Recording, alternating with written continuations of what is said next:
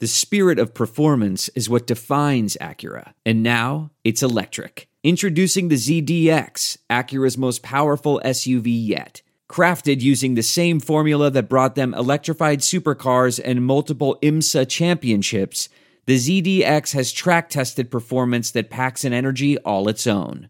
Unlock the energy and order yours at Acura.com. What makes a life a good one? Is it the adventure you have? Or the friends you find along the way? Maybe it's pursuing your passion while striving to protect, defend, and save what you believe in every single day. So, what makes a life a good one? In the Coast Guard, we think it's all of the above and more. But you'll have to find out for yourself. Visit gocoastguard.com to learn more.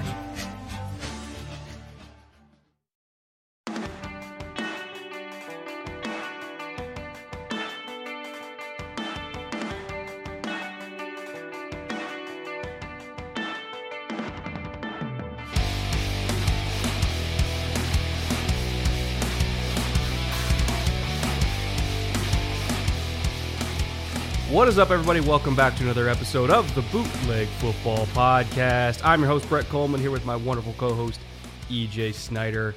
And uh, EJ, before we, we hop into recapping all these wild card games and looking ahead to the divisional round, uh, gotta say, a little less competitive than I thought. Can we can we fire all the seven seeds into the sun like forever? Uh, that was a pretty popular sentiment on social media over the weekend. Yeah, we had two competitive games out of six, which uh, not not what people really want. Really, sort of feels to me like the playoffs start this weekend, but we'll get into that. Yeah, big, big, big show. Uh, a lot of games to go over, both past and future. Uh, why don't we start things off a little bit with uh, news and notes here? First of all, thank you to Jonah and all the people like him that have joined as patrons and supporting the channel. Uh, keep in mind, we have a few more things coming to all the people lucky enough to be uh, patrons of this here podcast, uh, including, I, I guess, you guys kind of directing our draft coverage a little bit coming up here. We're going to be asking you guys a lot of questions if you're over on the Patreon in terms of who you want us to talk about, what you want us to talk about, and uh, you know we'll, we'll, we'll kind of take our cues from you guys as our patrons for uh, for how we do the draft this year. Uh, also, remember if you are a patron, you do get uh, merch discounts by 20%. So take advantage of that if you so choose. Uh, second little bit of news here. If you missed it, because I know we got some feedback that not everybody's on Twitter, uh, we did our Shrine Bowl roster reveal live stream with the director of the Shrine Bowl, Eric Galko, uh, last week when I was in New York. Took a look at the rosters, or at least the the rosters at the time they seem to change during All Star Week every day or so. But a lot of a lot of really good players we're going to be seeing up close and in person starting next week when EJ and I are over in Vegas at Shrine Bowl practices. So take a look at that. Get Eric's thoughts on uh, really the draft class as a whole. And then uh, finally, we have some amendments to make for the uh, coaching carousel section of last week's episode. We recorded it before David Culley was fired from the Texans, and we recorded it before Mike Mayock was uh, unceremoniously let go from the Raiders. Was it yesterday, day before, or something like that? So, EJ, before we get into all these games, give me a reaction to the David Culley firing in Houston uh, and the Mayock firing in Vegas. Yeah, totally expected with David Culley, and that's such a raw deal. It was never not going to be that way. I put out a tweet when he was fired that said, "Look, this is rugged. He took a job nobody wanted with a roster that was well below the NFL average, if not, a lot of people said the worst roster in the NFL. That's debatable, but definitely bottom 3 and overachieved. His teams played hard even in the early season when they weren't winning. Team played hard for him. They were competitive. They did not get blown out a lot. And at the end of the year, they rolled off some pretty impressive wins. Like they only had four wins total, but they beat some contenders down the stretch. That is not what anybody expected from the Texans job because if you rewind history a little bit here, look back, nobody wanted that job. They went through a bunch of people. Everybody said until they get their front office straightened out, I don't want to touch it. Culley took it almost by default. They offered it to him. He is a longtime NFL coach and good for him for getting his head coaching shot. Pulled pulled down I think 22 million for basically one year's worth of work. Good for good for him. He deserves it. But that is a raw deal. It was never not going to happen. But he overachieved. And through all that, he developed a young quarterback that gives the Texans an option so they don't have to go desperation hunting at the position. That's immense. Like that is the best possible job well done uh, in that situation that he could have could have achieved and and he gets canned. So not a fan of that. I know a lot of Texans fans have said he's not a leader of men. It really wasn't about that this He, year. he seemed like a good guy. I mean, was His he, like- teams played. he's, they played hard. Like Yeah. again, they put up almost a 50 burger on the Chargers when the Chargers were in playoff hunt mode. Like they did play hard for him. I know he wasn't like a rah rah like you know Dan Campbell type, but this is a team that people legitimately thought were going to go 0 and 17, and they went 4 and 13. They had Somebody a worse said- roster. Somebody said that was his biggest mistake, right? That he was there to to curate the tank, and instead he got him going and developed a quarterback, had him play hard, and kind of showed up the ownership, and that was the end of it. That, that was an out there take for me, but it just seemed like his results were were really good. People played for him. His style's definitely a little bit different. He is more of a reserve coach, but uh, you look what they were doing at the end of the year, and even the games they didn't win, they were super competitive. Uh, so great job by him and his staff in a situation that was pretty untenable. You know, he pulls twenty two million for a year worth of work, and he should be proud. He should look back with pride at what he was able to accomplish. He and his coaches were able to accomplish. I, I think considering the expectations, and again, I say this as somebody who's followed the Texans since their first year of existence, went into the year thinking there's no way this works, and technically it didn't. As the year went on, though, and you saw the team fight and fight and fight, and you saw Davis Mills get better, you started to get the sentiment of like, you know, is this the long term answer? Probably not. But man, they could have been so much worse. Like they, they they went the complete opposite direction of like the Urban Meyer hiring in Jacksonville, and we're a better team. Yeah, and everybody expected them to be worse. We expected them to be worse. You, I don't mm. think you can find much a media, better. Yeah, I don't think you can find a media outlet if you go back to August that was like, no, I, I actually think the Texans are going to be, you know, not great but decent. Like nobody was saying that. Everybody was saying dumpster fire, and and all indications were that was absolutely what's going to happen, and that did not happen. That's a huge credit to them. Yeah, he's a good guy. Glad he got his millions. You know, generational wealth for one year of of, of work ain't bad. So good on you, David Culley. Uh, also, Mike Mayock out in Vegas. This one, this one struck me as a little odd because when Mayock got there, and I understand they're kind of rebuilding again because Gruden's out, even though they're they're interviewing Rich Bisaccia today. You know, who was the interim, and he got him to the playoffs somehow through everything. So they're giving him a shot in the interview for the full time job. I have to imagine if Harbaugh, if the Harbaugh thing is real, they would they'll probably do a splasher hire with Harbaugh. I would think so. Um, but the Mayock firing, I struggle with it a little bit because he got there when they were four and twelve, and their only Pro Bowl player was Jared Cook. This was after the Khalil Mack trade. I can't remember if, if Amari was traded at this point or not to Dallas. I think I think it might have been traded in 2019 in Mayock's first year, but people can correct me if I'm wrong on that. Um, but so Khalil Mack was gone, who was their best player. They got a whole bunch of first round picks. They were a four and 12 team. They had little to no hope, and through everything that happened this season, they made the playoffs. And they got contributions from you know day two, day three guys that Mayock had an influence in drafting.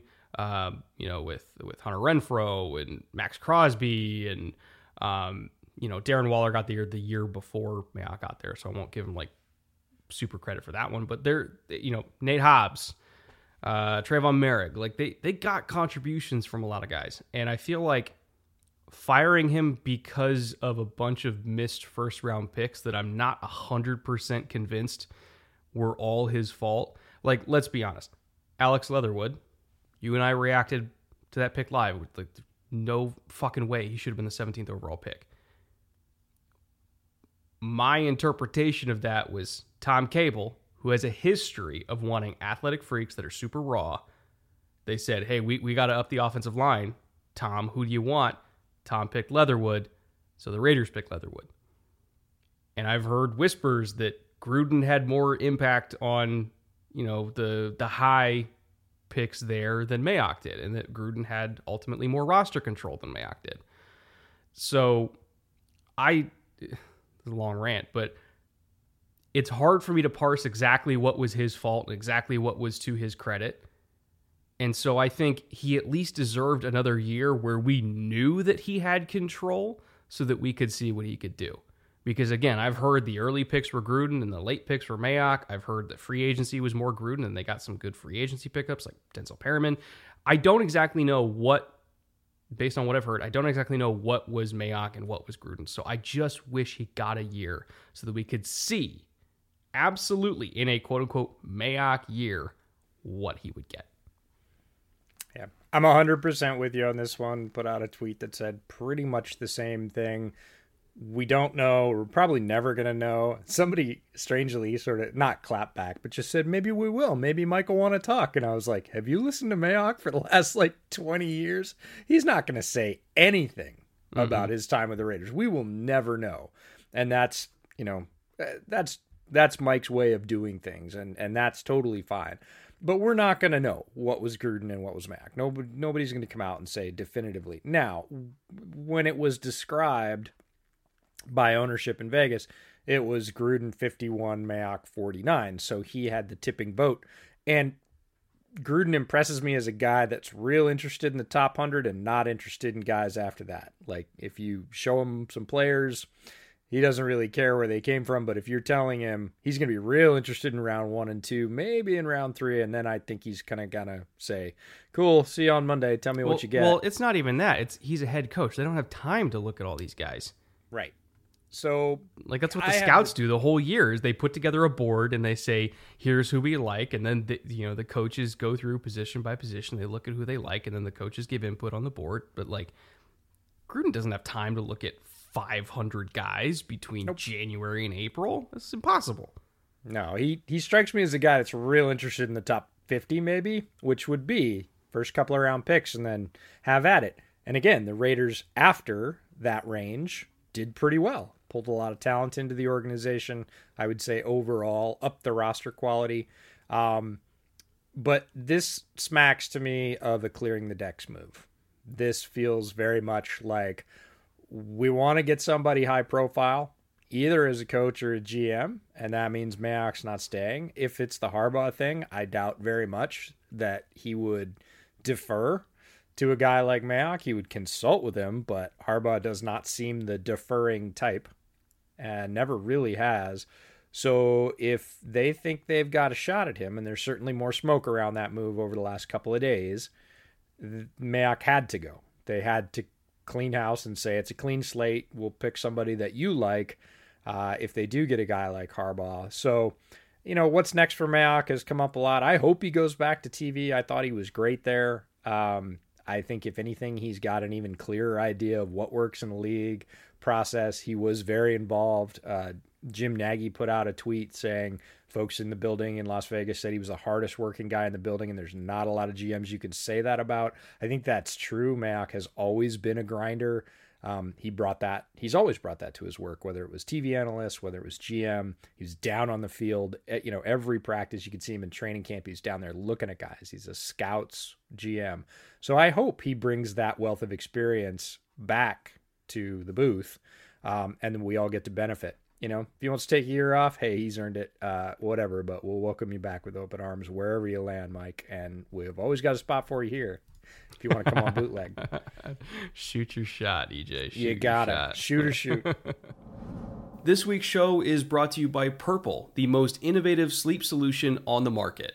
Purple is the only mattress company that uses their incredible grid design, which is a unique ventilated design that allows air to flow through in order to help you sleep cool, but it's also amazingly supportive for your neck and your spine and your hips and your shoulders so that really no matter what position you like to sleep in, whether you're a back sleeper or a side sleeper, I happen to be both and I kind of rotate throughout the night, the Purple grid will be able to cushion you no matter what so that you can just sleep soundly. Unlike memory foam, which remembers everything, the grid bounces back as you move and shift, so you never get that feeling like you're sleeping in quicksand.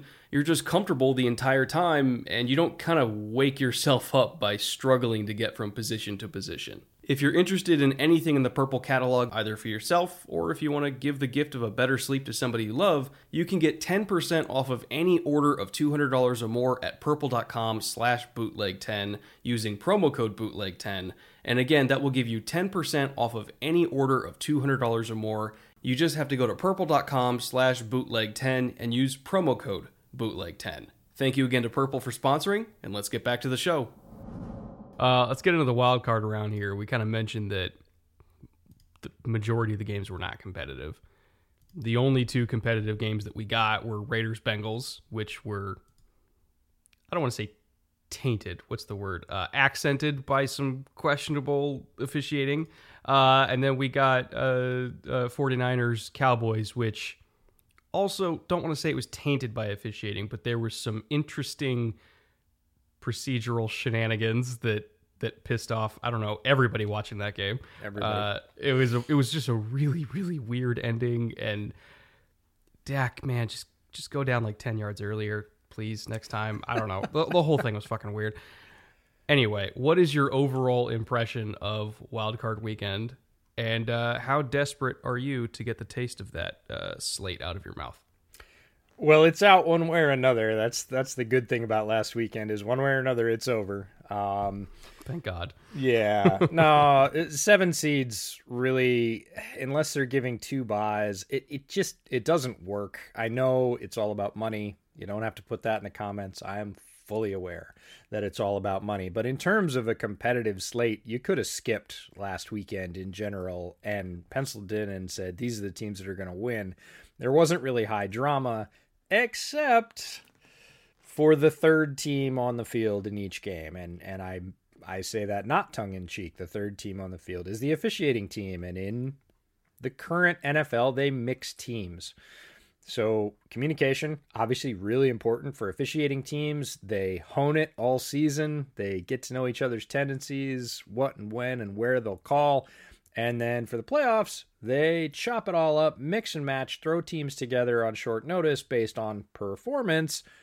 And we get what we got in almost every game. But certainly want to call out Raiders Bengals because Raiders Bengals was the start, it was the first game. It was Jerome Boger's crew, uh, who has a checkered history in terms of officiating accuracy, let's put it that way.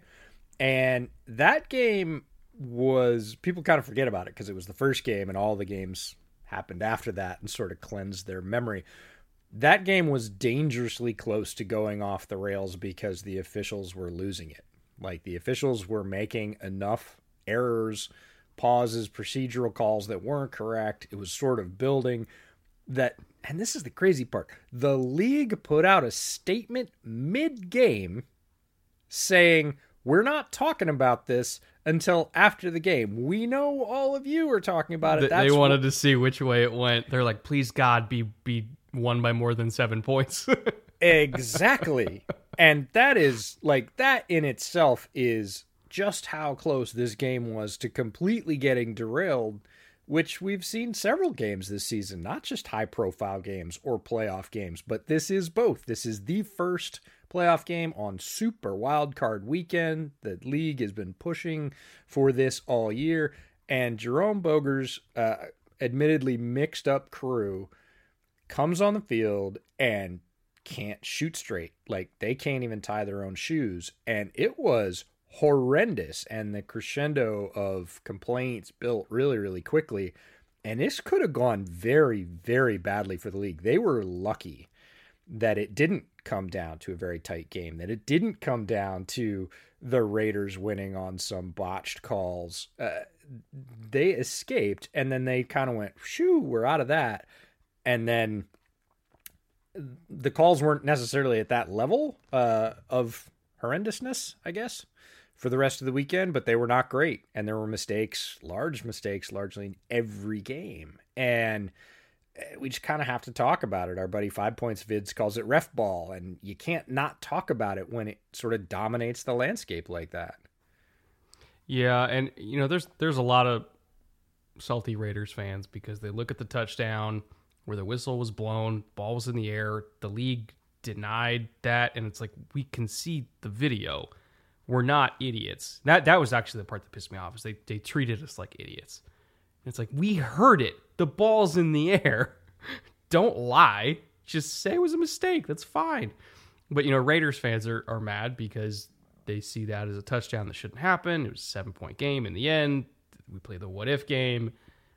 Theoretically, you could still kick a field goal there. Maybe they still win by three. I don't know. The, the game can. There's a million different permutations of how that game could have gone if that call went the other way. We don't know what would have happened. What I do know that happened is that for a solid 45 minutes in the middle of an NFL playoff game, nobody was talking about the game. That is a nightmare scenario for the league. Mm-hmm. Nightmare scenario. The fact that Twitter was not talking about Ja'Marr Chase posting people up and Joe Burrow getting absolutely hammered by Maxx Crosby. The fact that that was not what people were talking about in the middle of a playoff game is rough. And uh, it was a report that came out that Boger's crew is not doing any more playoff games. yeah, I'd say it's probably a good decision. Did, did you see my tweet about that? I said if this was a mob movie, he'd get a visit from his friends who'd ask him to take a ride. Yeah, he's wearing cement shoes over yeah, so Jerome, can you uh you jump in the car with us? No, no, he'll be home tonight. It's cool. um yeah, th- that was very much the league going, uh oh, nope, give us the keys. give us the keys. You, you're done. Put it away. And that's terrible. I wouldn't doubt that the mixed crew thing gets scrapped somewhat quietly in the off season, maybe at the owners' meeting, competition committee, whatever, going, you know, this seems counterproductive. We should grade crews as crews just like we select teams yes. as teams. You know, mm-hmm. you don't go, hey, well, Deebo's playing really well, but, uh, you know, the rest of the 49ers, not so much. So we're going to pull Deebo and put him on the Cowboys and just have an NFC playoff. Like, no, that's not how they do it for the teams. That's not how they should do it for the third team on the field either. Uh, why don't we look ahead uh, some of these divisional round games? Because I think, as you as you mentioned earlier, the playoffs kind of start this week, like in terms of even fights, like actual weight classes that make sense here. Uh, Bengals versus Titans, first one we'll talk about. Uh, this is the only game of the weekend that is not a rematch. Ironically enough, two of the four games are rematches from week three. Uh, so this is a this is a game that we do not have any, I guess, 2021 reference material, and we're all kind of going off just what we know from these teams and on paper and how much ever you want to lean into metrics because there's a lot of metrics that say like, oh man, Cincinnati's not going to be able to block Tennessee at all, game set match. Which, to a degree, you're probably right. Tennessee's defensive line is insane. They probably can't block them at all. Burrow got sacked like over 50 times. But at the same time, I don't have any confidence in the Titans' corners matching up with Ja'Marr Chase and Tee Higgins, and Tyler Boyd. You know, throw some to Uzomah every now and then. You know, Mixon probably won't get much done because again, that de- defensive line is insane. But I, I just do not see anybody in the Titans secondary that I trust whatsoever to handle Ja'Marr Chase. So if they just give Burrow two seconds, two seconds for him to literally catch the ball, glance at the safety, and throw a go ball down the right side, which he's done over and over and over again. You look at the heat maps of Joe Burrow's uh, deep balls and the amount that he's thrown literally to his right side when he gets a one on one on the boundary with Ja'Marr Chase. Like it's almost automatic for him. You give him two seconds to throw that, they're going to come down with a couple of them. And that's where Cincinnati's points are going to come from. So that to me is the matchup. It's not necessarily can they block Tennessee? They can't. It's can Tennessee handle Ja'Marr Chase?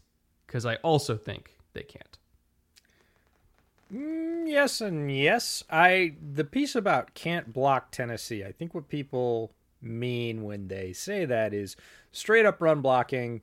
Can the Bengals take on the Titans? The answer is no, they can't. Now, but that's not the only way that you can get the ball into Mixon's hands. And the Bengals are going to have to know that, right? Zac Taylor's team is going to have to say, look, we're going to have him chip and then slide on little wheel routes. We're going to get the ball in his hands right about where he'd be if we pitched it to him, but we're not going to pitch it to him because we're going to show pass block. The defensive line's going to come in. He's going to be part of that slide out. We're going to flip him a couple of those, and he's going to get a chance to move with the ball in space, which Mixon does very well. He breaks tackles pretty well.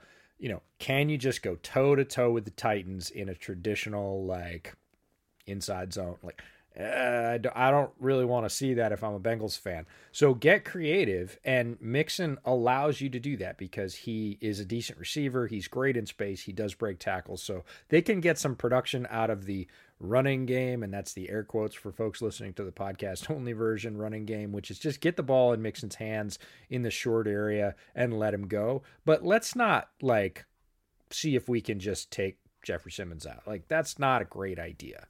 Um, so, and the other thing is Burrow's used to not having great protection. The line has been okay at points this year, but they've been pretty bad at other points. They were really bad last year in his rookie year. He's used to sort of getting the ball and have to get it out, you know, getting the ball, yeah. take two steps to avoid the rush and chuck it.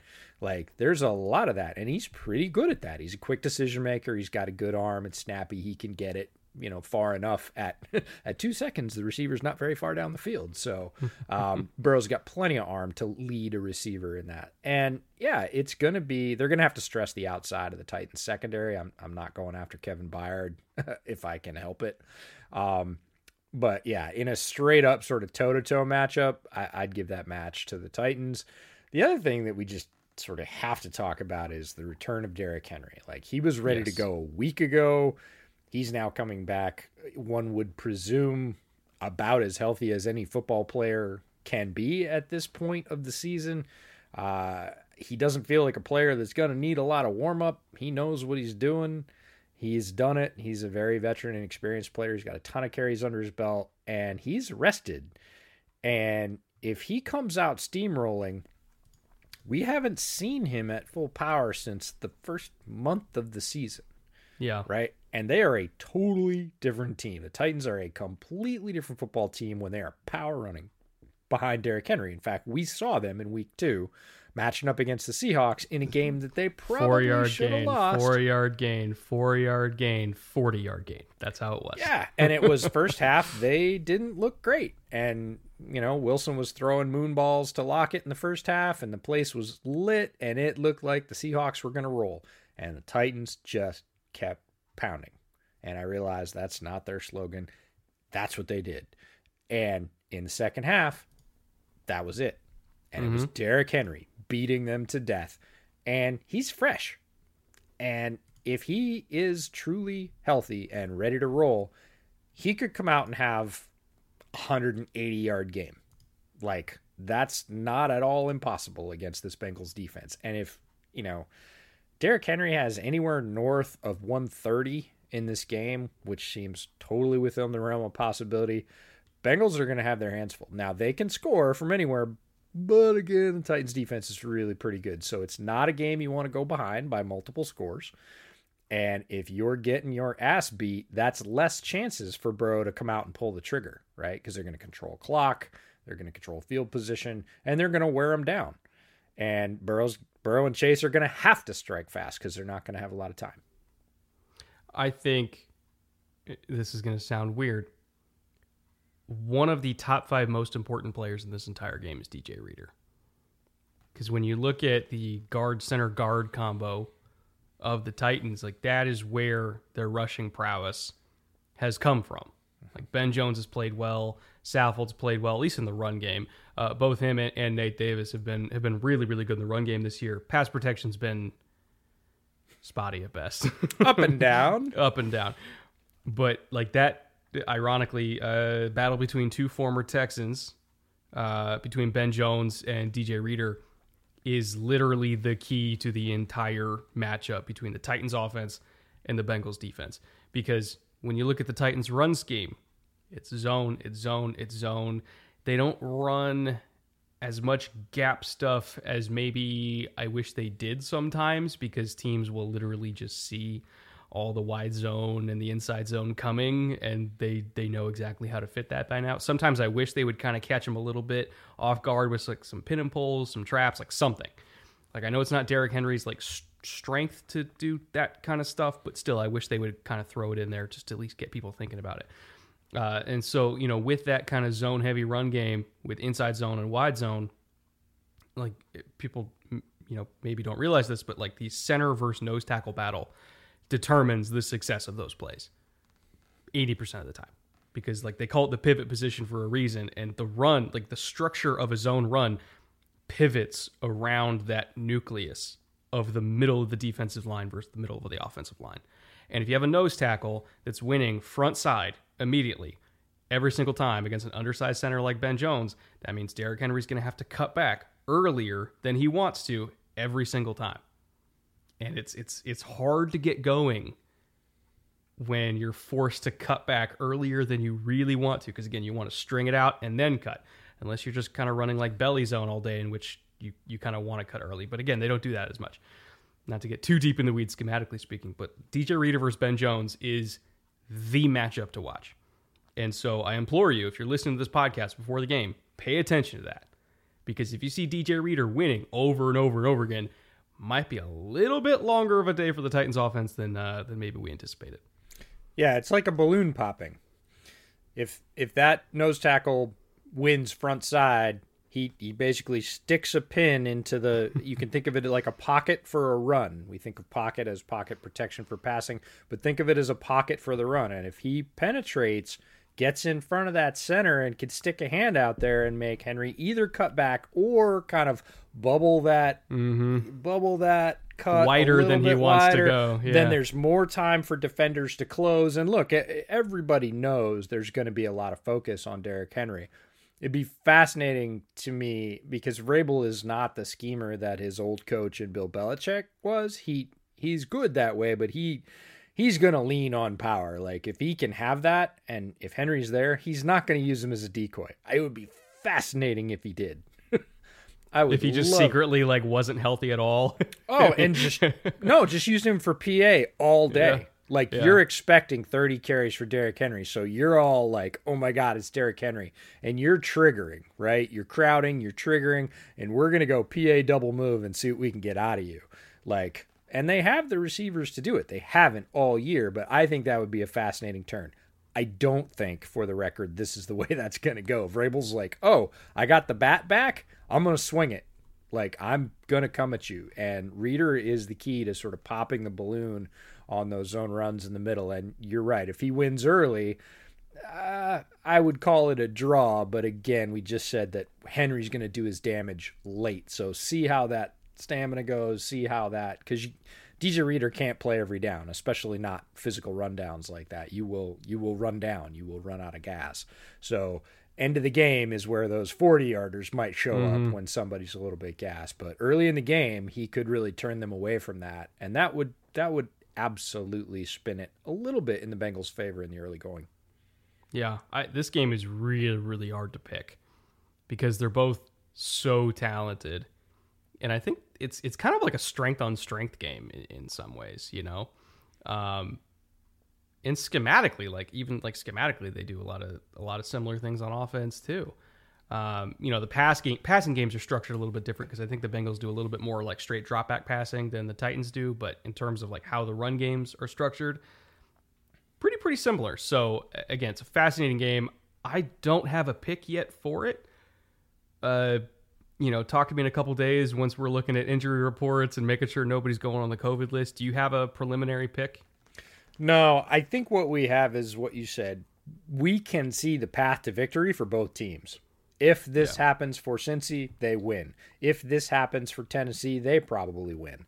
Um, I I'm expecting the Titans to play very physical, like very physical, and it's not that the Bengals are unfamiliar with that. They play in the AFC North. There's a lot of slugfests, but that is the Vrabel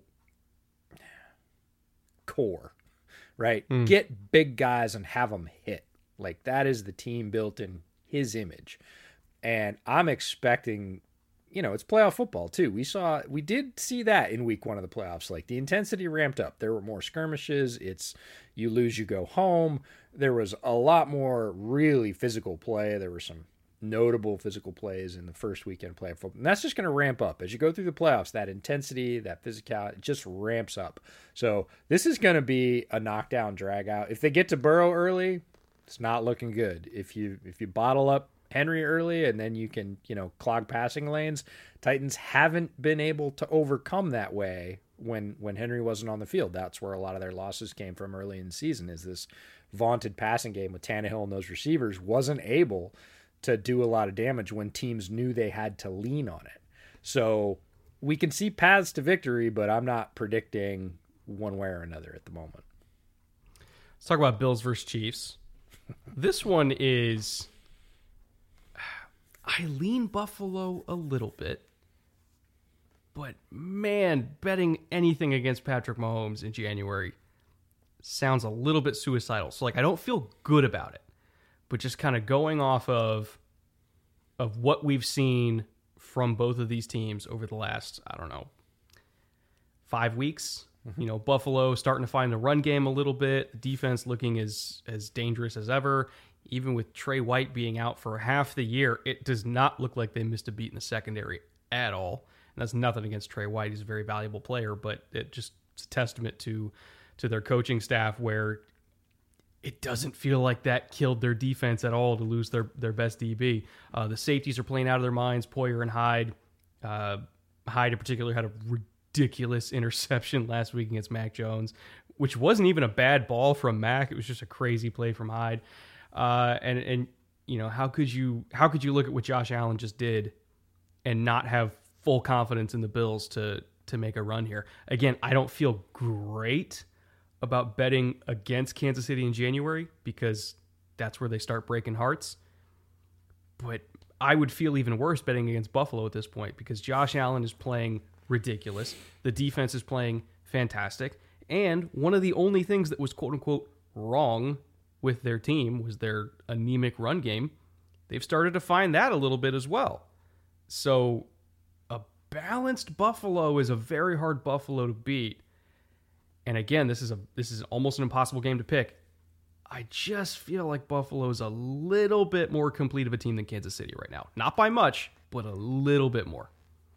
Yeah, this one's the clash of the Titans. I've seen people saying this week that they would settle for a Bills Chiefs Super Bowl this week. like, oh, I mean, it basically is the AFC Championship to me. Yep. Bills Chiefs Super Bowl would be great for a lot of people. Obviously, that's not going to happen, but we are going to get to see two quarterbacks at their apex right now playing very good football, go at it, and two teams that have really found themselves. And there's a bit of a mirror image between these two teams. I, I went on our buddy the Rockpile Reports podcast uh, last night and talked about this game, and it's you know the Chiefs stumbled early, the Bills started a little bit hotter, but then they too had their trough in the middle of the season where they couldn't find balance. They lost some games they shouldn't have. And then both teams over the back half of the season, especially Kansas City, right about that week seven, week eight mark, Melvin Ingram comes over in the trade. The mm. defense mm. gets right, and the offense gets right at the same time because neither was supporting the other. They were they were having struggles everywhere, and it cleaned up like it clicked for the whole team at the same time, which is kind of crazy. Bills didn't have that kind of unity, but they did come together and start winning games. And if we look at the most recent history, a lot of people will go back and say, "Well, when when Buffalo beat Kansas, uh, that's a completely different game for both teams." Yeah, I wouldn't put a lot of stock in that.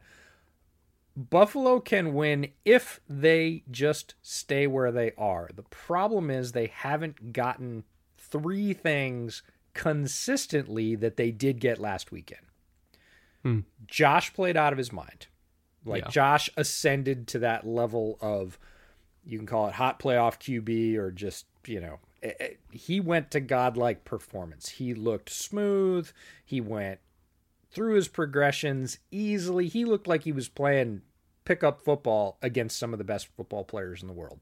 When Josh is playing like that, the Bills can beat anybody.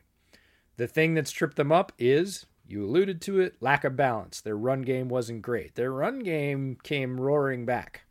Mm-hmm. And the third thing is that Daboll has to call the game plan he did against the Pats, which is I have a counterpunch for any punch you pull. Mm-hmm. And when those three things are happening, nobody beats Buffalo, including Kansas City. The problem is They don't all happen together. Typically. Not all the time, yeah. Not all the time. They did against the Pats and they rolled them. Like, and the Pats are a very good football team and they rolled them. It was not close. If those three things continue, if that's a postseason trend and that's where they're at, and they get some balance, Josh plays that very smooth, I can do anything kind of football, and Daboll calls a game plan that has counter punches for all your blocks. Bills win.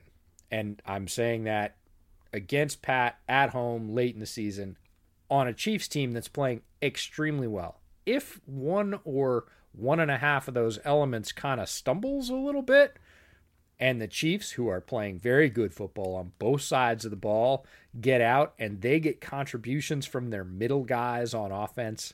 If Mecole Hardman and Byron Pringle and especially McKinnon are contributing at the level they've contributed for the last week, week and a half, oof, look out. Like Chiefs at home, that's, you know, mm-mm. I think what's fascinating about this game is for the first time in a long time, you know, what's the game plan that, that you always hear against Kansas City? Oh, run the ball, keep Mahomes off the field. This is the first time I can remember in a long time where the Chiefs have been in a scenario where they need to play ball control. And for the love of God, do not let Josh Allen on the field. Quick game, quick game, quick game. Run the ball. I don't even care who their running back is. They've been banged up at the position. Whoever you need to get out there, run the ball. If you're getting four yards of carry, that's a win. Every single drive needs to be double digit plays. Every single drive.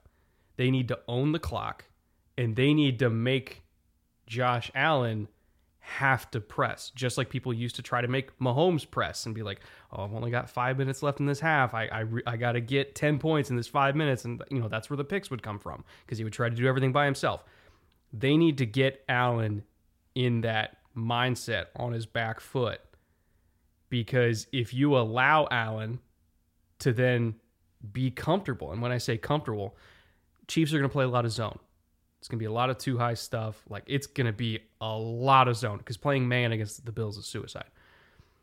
And so Allen is perfectly capable of sitting back there and doing the exact same thing back to them of like four yard throw, four yard throw, four yard throw, hand it off, do a little RPO here and there. They're perfectly capable of doing those 10 play drives as well.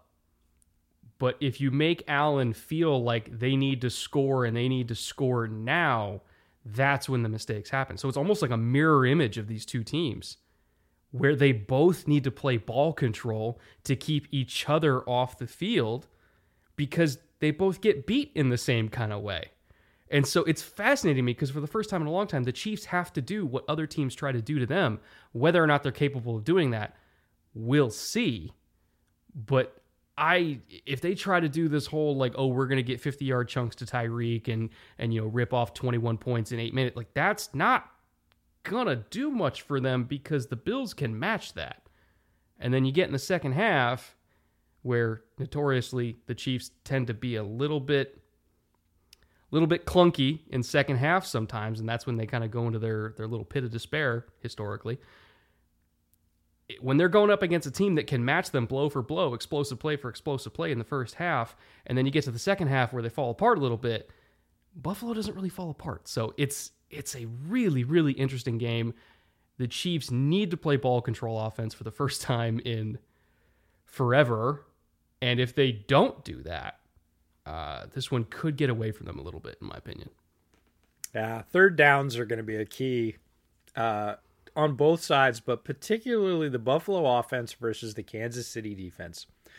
They're they are going to force them into some third downs. That defense is playing really well. And when Josh does that thing that only Josh can do, which is roll out of the pocket with that crazy mobile huge frame of his, look back to his first read after going through three reads, throw it across his body 20 yards, you know, for a 13-yard pickup on 3rd and 10 and start all over again with a fresh set of downs, he can frustrate the defense, right? Because there's not many people on the planet that can do that. Herbert can yeah. do it. He can do it. Mahomes can do it. Aaron Rodgers can certainly do it. You know, But in that way of being like, nope, you said it a couple of weeks ago. The scheme was correct. We were in the right place. We had the right play in place, and he just broke it because he's X. In this case, he's Josh Allen playing at a really high level. That can frustrate the defense too, and they can. Spagnuolo might start to feel very experienced coordinator, but he might start to feel like we have to do something a little different so that we don't get there because he's done it to us three times now and we're starting to feel like he can just extend a drive whenever he wants to. We have to do something to get him to that place you were talking about, that frustrated place where he's pressing, or he doesn't feel like he can have that ease. Because if you see that, you talked about Reader in the last game. If you see that ease from Allen in the first quarter, quarter and a half, yeah, it's gonna be it's gonna be a long day, right? Because he can just do that. Mahomes can do it on the other side too. He can take those little checks and chunk downs and not try and throw deep against those two safeties, which I would not recommend ever. They are they are playing really really well right now and have been for most of the season, but they're getting a little more pub for it now, especially after that interception last week. But make no mistake, this is not a newfound thing for the Buffalo safeties. They've been playing really really well since midseason. Uh, so deep's not a great thing and they're going to have to work. And if you look at the ball distribution from last week and look i know it was against the steelers i get it. But to me it kind of doesn't matter because it doesn't look typical chiefs right? If you're talking about receptions it's five for Kelce, six for mckinnon four for robinson five for hill four for hardman five for pringle if they're doing that if Mahomes is taking what the defense gives him, not trying to force it to anyone and just throwing it to the open guy, because look, if you got four guys, and that's what I said, if they're all playing well enough and you've got four guys, somebody's going to be open on each play. And if Mahomes just takes it and sort of marches down the field, stacks plays, great. If he starts reaching and goes against those safeties, might not turn out so great for him. Yeah, it's I think it's going to be a very high scoring game. I think the over under is like 52, something like that, hmm. which honestly seems a little seems a little low. like you think each team's only going to get like 26 points? Like eh, I don't if know. they both go off, it's real low because both teams are scoring machines. Yeah, but it's going to be a fun game. If I had a pick, again Buffalo, but very very slight. Would not surprise me if Kansas City won but I'm very, very slightly favoring Buffalo. Uh, let's get to 49ers Packers. This is one of the rematches from week three. Both uh, both the NFC games are actually rematches from week three, now I think about it. Um, so this game is is fascinating because when you when you look at how the 49ers had to score the first time around. I'm doing a film room episode on this this week, by the way, which I think comes out the same day as this podcast. Um, when you look at the how the 49ers had to score, they did not run the ball well at all. Still put up 28, which by Niner standards, not running the ball and still putting up 28 seems good. But how they did it was fascinating to me because very early on in that game, the Packers defense, which plays kind of a Fangio type style, they were stopping the run from two high safety shells because their defensive line was kicking the absolute shit out of the 49ers offensive line. Kenny Clark was unblockable. Preston Smith was doing wondrous things on the edge, ragdolling George Kittle of all people, you know, getting two for ones on Kittle and Juszczyk on the same play, and then freeing up De'Vondre Campbell to, to shoot in the backfield unblocked for for tackles for loss. Like they were annihilating these dudes at the line of scrimmage. And I know Eli Mitchell wasn't playing. It was Trey Sermon game, so the run game looked a little bit different than it does now. They still use Deebo a little bit in the run game, but again, not as much as they do now. But schematically speaking, they were not doing anything different A little bit different personnel, but schematically speaking, they were not doing anything different, and they could not block the Packers. So they sat back there in two high safety looks, and they said, "We don't give a shit. We're gonna leave Amos and Savage back here. Go ahead, try to boot, try to throw the deep cross. We're gonna leverage it every single time, and then you're gonna get the, the crap beat out of you," which they did. So in the second half, what you started to see the 49ers do was quick game, quick game, quick game. They they tried like one boot and it didn't work. And they're like, you know, screw that. Quick game, quick game, quick game. And Shanahan was dialing up all these concepts. Can't necessarily call it like a quarters beater, but more of so just like horizontal stretches that just create these seams in zone coverage because the Packers barely played man. They played like five snaps of man this whole game.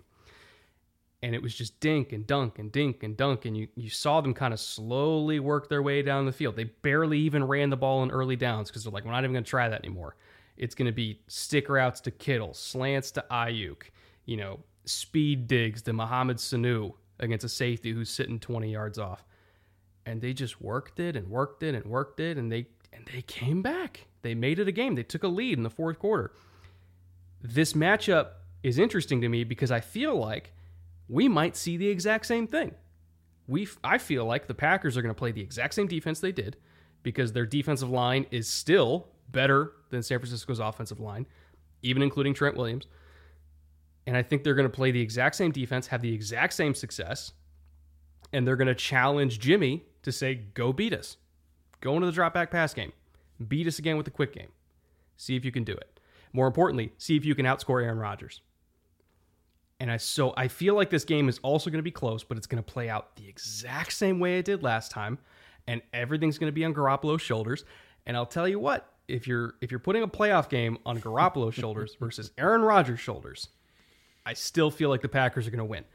It'll be close, but schematically speaking, these teams do the exact same thing they did before, and I think it'll be a very similar game. Interesting take.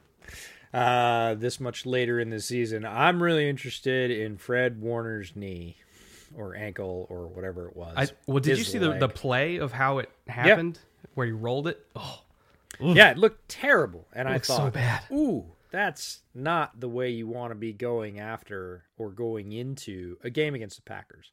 Um, he sounds like he's going to play. I want to see if he's as mobile because one of the most middle linebackers out there, uh, certainly very capable, one of the most capable in pass coverage, which is going to be key against Rodgers in that offense and a lot of the LaFleur concepts.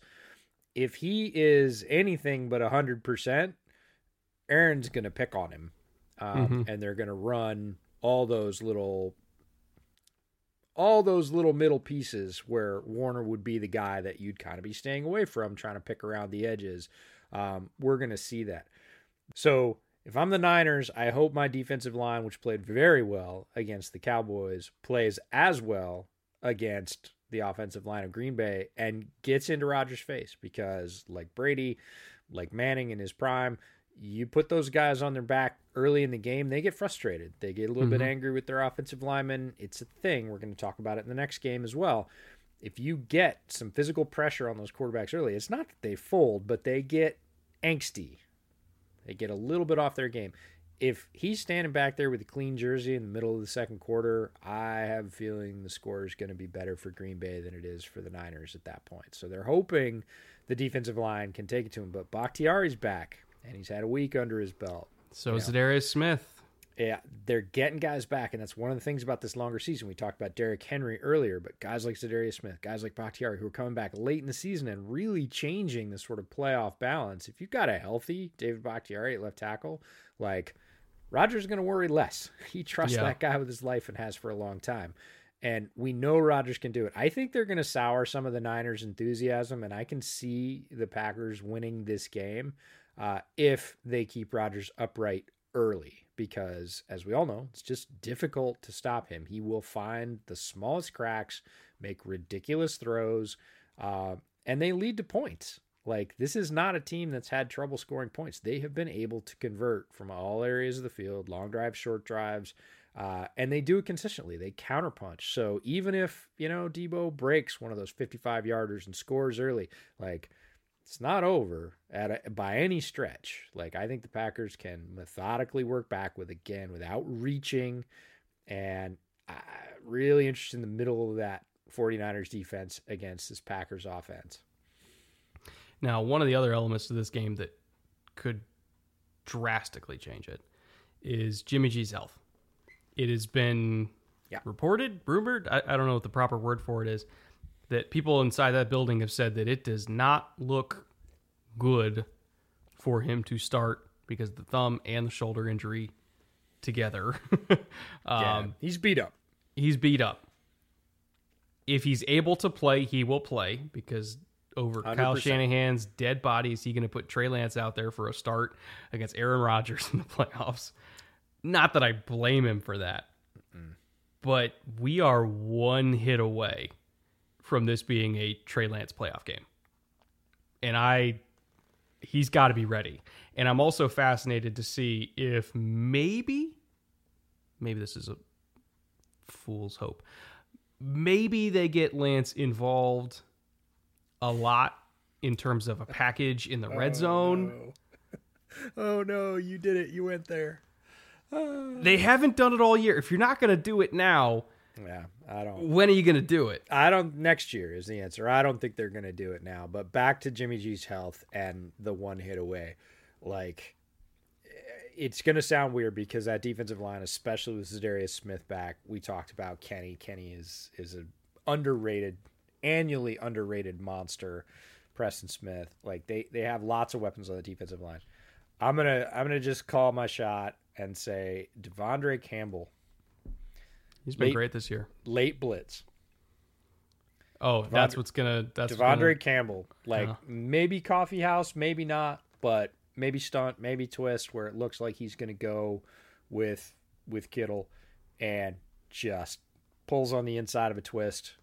And De'Vondre Campbell's a big dude, yeah. and he's been moving great, and very few people have been paying attention um, outside of of Green Bay land. Uh, if he comes in and gets a gets a shot on Jimmy, that that could be him to the bench. Like it's gonna be cold, uh, the ground's gonna be hard, and he's he's already gimping. He's tough as it comes. Like, and he's used to it. Like he went to college up there, you know. He he understands that, but he's he's ta- I mean he's got the brace on his thumb, chip, ligament damage. Now they're saying shoulder. On top of that, there was a word midweek last week about a knee, and then the knee came off the uh, list. Like, Ev- every single limb he has is Yeah. hurt right now, and credit to him for being tough enough to play through all this. But when you're in, I don't even know what the temperature is going to be. Probably under twenty. Yep. and and you have a big ass linebacker like you said, De'Vondre Campbell, who's two. What are 245? Something like that? Somewhere around say, there? I'd say somewhere between 235 245 i don't know what he's at late in the season but he can move he's big he knows how to hit and if he comes in and gets a good one on jimmy g we could see trey lance and that changes the entire dynamic Yeah, so it's it's a very very fascinating game. Uh, schematically speaking, again, if Jimmy is playing, especially because he's hurt, you do not want to try to stretch the field with somebody who's got multiple injuries to their throwing arm. Um, I think it's going to be the same thing we saw last time. Quick game, quick game, quick game. Running game might be a little bit more effective with Eli Mitchell, um, just because he's a little bit more explosive of an option, and you know Deebo is also really good, in, like the wide zone and the toss game. But the, the Packers' run defense has been so sound against these style of systems that, regardless of who's carrying the ball, they got a lot of bodies to go through. So again, I think it's going to be a very similar game, provided Jimmy's playing and not Lance. Once Lance is in the game, all bets are off. You know, I think there's a completely different call sheet for him. But I, I'm really fascinated to see to see how this one shakes out. Again, I favor the 49ers or not 49ers. I favor the Packers just because of the massive difference in in quarterback quality. Uh, regardless of of how good the 49ers roster overall is, like it's Aaron Rodgers versus Jimmy Garoppolo. Like th- that's a that's a huge huge difference, and that counts for me. So I favor Green Bay, but at the same time, wouldn't be shocked if the 49ers pull off a second consecutive upset because again, great defensive line, great most of the time run game. They do have some weapons that can do masterful things after the catch. They can do it. It's unlikely, but they can do it. Yeah, they have to start fast. If they're going to do it, they have to start fast, like they did against the Cowboys. They have to roll out to some kind of lead. Uh, if they just kind of want to go punch for punch with Green Bay in their house in the cold, I don't. I don't see it as oh, it just comes down to whoever gets the ball last. No, it comes down to Aaron Rodgers wanting to advance and playing out of his mind. I mean, that's we've we always talk about him, but like literally, he played as well as anybody in the NFL this year um, at any position, and that includes the Trent Williams. Like he played his position better than anybody, first team All Pro. also, what's what's be tough to ironic is overcome. is you say, oh, it'll come down or it won't come down to whoever had the ball last. When they played the, each other the first time, you know, Jimmy quote unquote had the ball last with like two and a half minutes, go down, get a touchdown, and then Rodgers had like 40 seconds.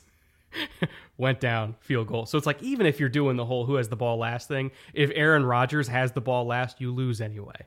So I'm I am as a Bears fan fully aware of this and everybody was celebrating when they scored that touchdown and I'm like too much time. WYD, what are you doing? Like, Yeah. no, you don't understand. He's not walking out scared. He's done this a hundred times, usually to my favorite team. Just watch. Oh, look, he got a field goal. This is my shocked face. Yeah. He's just he's Aaron Rodgers, man. He's What Aaron you do about Rodgers. Uh, last game of the weekend, Rams Buccaneers. So this one I think comes down to one thing and one thing only, which is Tampa Bay probably going to take away the Rams run game because that's what they do best. Can Matthew Stafford win this game without the support of a steady run game? Because we look at them dismantling Arizona, Stafford only threw it 17 times. A lot of play action, and you know even when it was straight drop back pass game, a lot of it was like, oh, OBJ has a one on one. You know, let me work that. Let me work that matchup because my number two receiver is better than your number two corner every single time. So if you can take away Cam Akers and you can take away Sony Michel, which by the way, Cam Akers looked phenomenal five and a half months after tearing his Achilles. That was insane.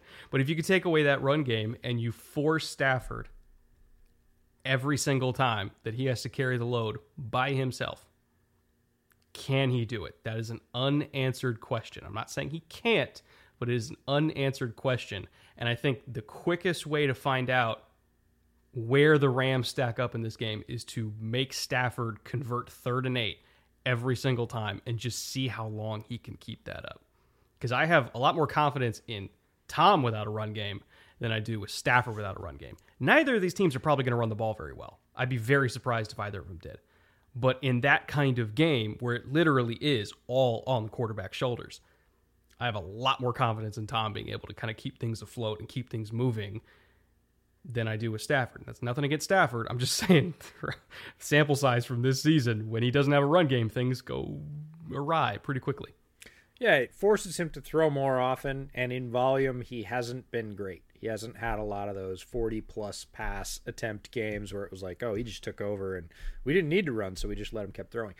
Like, usually when he throws 30, 35 plus times, he's going to throw a couple of picks in there. And if he does that in playoff football and the Bucks play the way they have, it's not probably going to go the Rams' way. So, first key is doing what they do well, shutting down Sony Michel, and now they have Akers to worry about. That is a different wrinkle, and his burst, sort of pop explosion, verve, whatever you want to call it, was otherworldly. And um, our buddy Jordan Rodriguez wrote a great. Uh, uh, great piece about the surgery and his sort of round the clock rehab and it's just fascinating that that's even possible but he looked not just like oh he's back and he got a few carries. He was He looked great. he was explosive.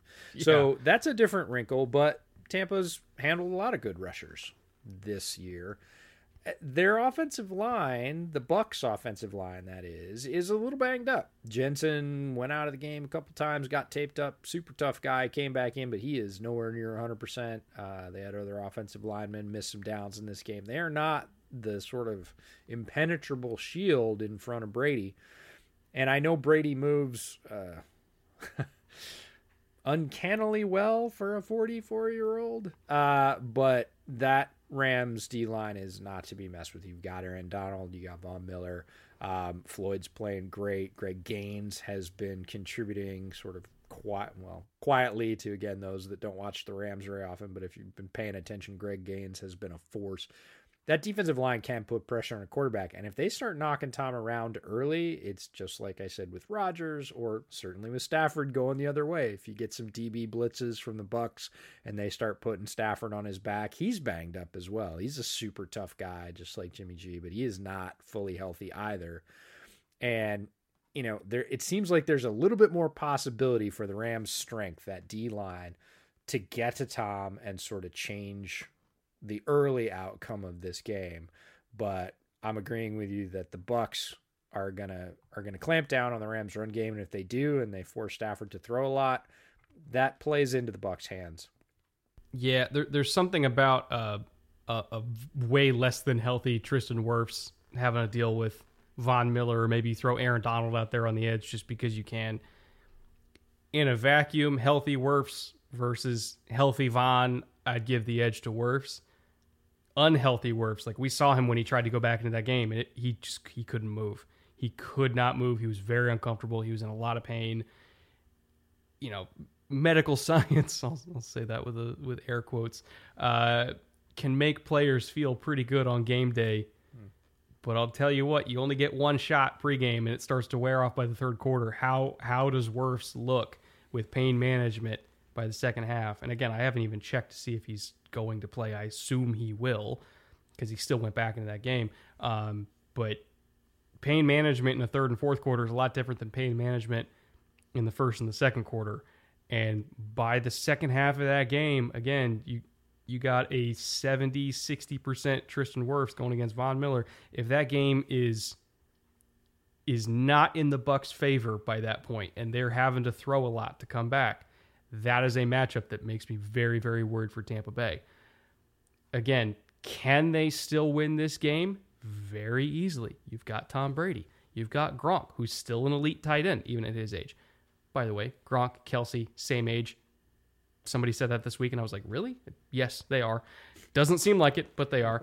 Um, you know, you still have Mike Evans, who's amazing. You have some other young receivers. Uh, you know, maybe Scotty Miller will will make his his annual 40, 50 yard bomb out of nowhere play in this game that we've been waiting for forever. Uh, so you know, there, there's still a lot of options here for the Buccaneers, but yeah, there's something about the banged up offensive line versus this Rams front. I don't feel awesome about it. So to me, it's almost like it's one of those games. Uh, it's like the opposite of um, of Bengals Titans, where it's like you know we we see paths to victory for both teams. I almost see paths to defeat for both teams. it's like if the Rams can't run, they're going to struggle. Uh, if the offensive line can't protect against Von and Aaron, I don't know what they're going to do do there either. So I, I'm I'm more worried about both teams than I am confident in both teams. If that makes sense. It does, and what you said to open about the Bucks is really big if they start getting to Brady, right? If they start getting to Brady and physically pressuring him with that defensive line. Last year, hey man, playoff Lenny, hand it off, pound yeah. it into him, right? Wear him down. No playoff Lenny going on for the Bucks, and we're not super confident in their ability to run again behind that banged up offensive line. It's the same guys pass blocking that are run blocking, and you know firing off the ball is not that much easier when you're in pain. Um, so it's not like they can just go, oh, we're just going to pivot and we're going to make sure Tom doesn't get hit for the next three or four plays. We're just going to hand it off and pick up three, four yards of carry. Not necessarily. Like those could be two yard losses if Donald penetrates and, and hits Ke'Shawn Vaughn in the backfield. So eh, it's sort of like you want to make a team play left handed. If they start hitting Brady and he doesn't have the time, they're not just going to be able to pivot to sort of quick game. That's not a real strength for the Bucks, or just handing it off because they don't have all their weapons there, or a fully healthy healthy offensive line. So, what do they do? What is their B? What is their left hand if they go to it? Um, and it'll be fascinating to watch. Uh, no more experienced player in history in the playoffs than Tom Brady, so that's always a factor. Um, they popped up that graphic that you know next most playoff playoff games after Brady's 30 whatever is uh, it was like Montana's 16 or whatever. It was like yeah oh, something crazy like that. Yeah it was like 35 to 16 it was like oh man more than twice the the next best player in history. So if you have anybody back there trying to figure out what to pivot to I'll, I'll take Brady, sure, but that offensive line and how it performs early, uh, because they're definitely going to wear down throughout the game, is going to be a key factor in this one. For what it's worth, I just looked it up because I, I wanted to see if because I, I knew that Fournette didn't practice. I wanted to see if Rojo at least practiced. He didn't practice either. So there was no Wirfs today, no Rojo, no Shaq Barrett, no JPP, no Fournette. Grayson came back. Uh, yep. Lavonte came back. He's still limited, but he came back. He's gutting it out. Mike Edwards was there, but like this is a beat up team. In a vacuum, they're better, but they might not have all their dudes. So, we'll see. Yeah, they're gonna have to lean on tight ends because their tight end roster is still great. You've got Yeah. Gronkowski, who's a little beat up but still playing at a high level. You got Cameron Brate, who people tend to forget about, and then you still have Howard. Like you, you have great tight ends, and you could you could pivot to a, a short seam game with tight ends, little hooks and squares. Like Brady can throw that all day long, seam routes. Like that might be the thing. That might be what they have to go to if they're not going to be able to hit those longer developing routes to Evans or the the bomb to Scotty Miller that you were talking about. So they could do it. There's a real strength there, but again, they haven't like all season. So are they going to roll out that wrinkle and and throw it, you know, 15 times to the combination of their three tight ends? It'd be fascinating if they did. Yeah. So overall, I mean, playoff slate it's looking a hell of a lot better this week than it did last week. I'll say that much. Um, it's if I was going to make a prediction, next week's matchups: Cincinnati, Buffalo, Green Bay. Fuck it, Tampa. Er? Yeah. I'm not super confident in any of them. If I if I had to pick my most confident game of the week, it's Packers over 49ers. Like I, I feel the best about that one. Am I 100 is it a lock? Mm-mm. But do I feel better than any of the others? I do. Again, Bengals got to fire off on offense. If Henry comes back and goes crazy, then it's Tennessee's game. Bills Chiefs is like we, we talked about it at length. Like if the Bills come out and they're firing on all cylinders, they could beat anybody. If they're missing one or one and a half of those cylinders, it's the Chiefs at home because they're playing great football. Packers, I think, beat the 49ers. And then Rams Bucks really comes down to the health of the Bucks offensive line for me and whether or not the Rams have to throw more than 30 or 35 times. Like 17 times against that Arizona team. That's a really low number for a super talented, you know, Cooper Kupp won the triple crown, right? And you end up throwing the ball 17 times. They did they targeted him like once in the first half. Yeah, well, So- when you only have to throw it 17 times, it helps and that was and that was key, right? They Yeah. could get away with that. They're I don't think going to be able to get away with that balance for all the reasons we talked about against the Bucks defense. So if that number starts to creep up for the Rams, I'd say victory sort of tilts towards the Bucks. Kansas City might throw it 17 times in their first two drives. Very possible. Jesus. Uh, so why don't we get out of here? Um, I don't. You don't have Bears or Bears this week, do you? No, we got a we got a break. We got a hiatus for Bears over Beers. The other podcasts, if you're a Bears fan, are still going off on the Windy City channel, Bear and Balanced, and um, uh, Bear with Me, and and those podcasts. But we're All, all little- manner of bear puns. all manner of bear Yeah. things. Yes, many bear things. Um, but I'm no, I'm taking that time and diving in. I'm I'm a bit behind, and I will feel that way until we are done with the draft because there are so many players to look at and more pour in every day from all kinds of sources. We were talking about this pre-show. This is the time of year that people start hitting us up in the DMs and have you seen this guy and you really need to check out this guy and we're building our lists. We're going to share that with all the patrons, but I'm I'm really prepping for Shrine Bowl and Senior Bowl and again the top guys. Uh, both of those rosters have different strengths and it's going to be fascinating. We're going to be on site in Vegas, but we're going to be covering the, the Senior Bowl as well. Um, so that's really my focus right now. When I have free time, I the clock ticked over about January 2nd where I feel automatically guilty if I'm not watching film and I'm doing something else. Like if I'm not working or doing bootleg or making travel arrangements or whatever, I'm like even when I'm upstairs like making a cup of coffee, I'm like I could be I could be fitting in another Uh, I, I had people giving me shit because I did like a little, just like tongue in cheek, like just like, like when the top fifteen picks like order was set, like a little like just from guys that I had watched. It's like yeah, all these make sense. People were like, "Where's Where's Ojabo from Michigan?" I was like, "I've only got to watch like two guys from Michigan." I haven't watched him yet. Yeah, It's all December. snippets, snippets and notes, but like that is cranking up for me. Like the rest of my life is shutting down, and it is focus on film. Uh, it'll be the All Star games, but then like when everybody kind of goes away and that buzz dies down, like that's when it just gets cranked up to eleven, and it's you know. I have goals for every day. I have goals for every weekend, for every free day when I'm not working, like how many I need to get through, which position groups, what's priority, why. Um, so all that work is just cranking into high gear for me. Yeah, when when we don't have to chart f- eight different teams for divisional round weekend to do a podcast on it, we'll have a little bit more time to watch, uh, you know, some random wide receiver from Northwest Appalachian A and T. You know, we'll, Yes. we'll, we'll get there eventually. Uh, so thank you everybody for listening and also for watching on the YouTube version of the show. A little bit of a shorter podcast this week, but there's less games to talk about. So uh, we're we're kind of in that part of the year. We're transitioning from the football that is currently being played to the football that will be played in give or take nine months. So, uh, very, very exciting times. Again, go check out the Patreon. We're going to give you guys some options in terms of kind of directing our draft talk during draft season for all patrons. And uh, we'll see you guys very, very soon.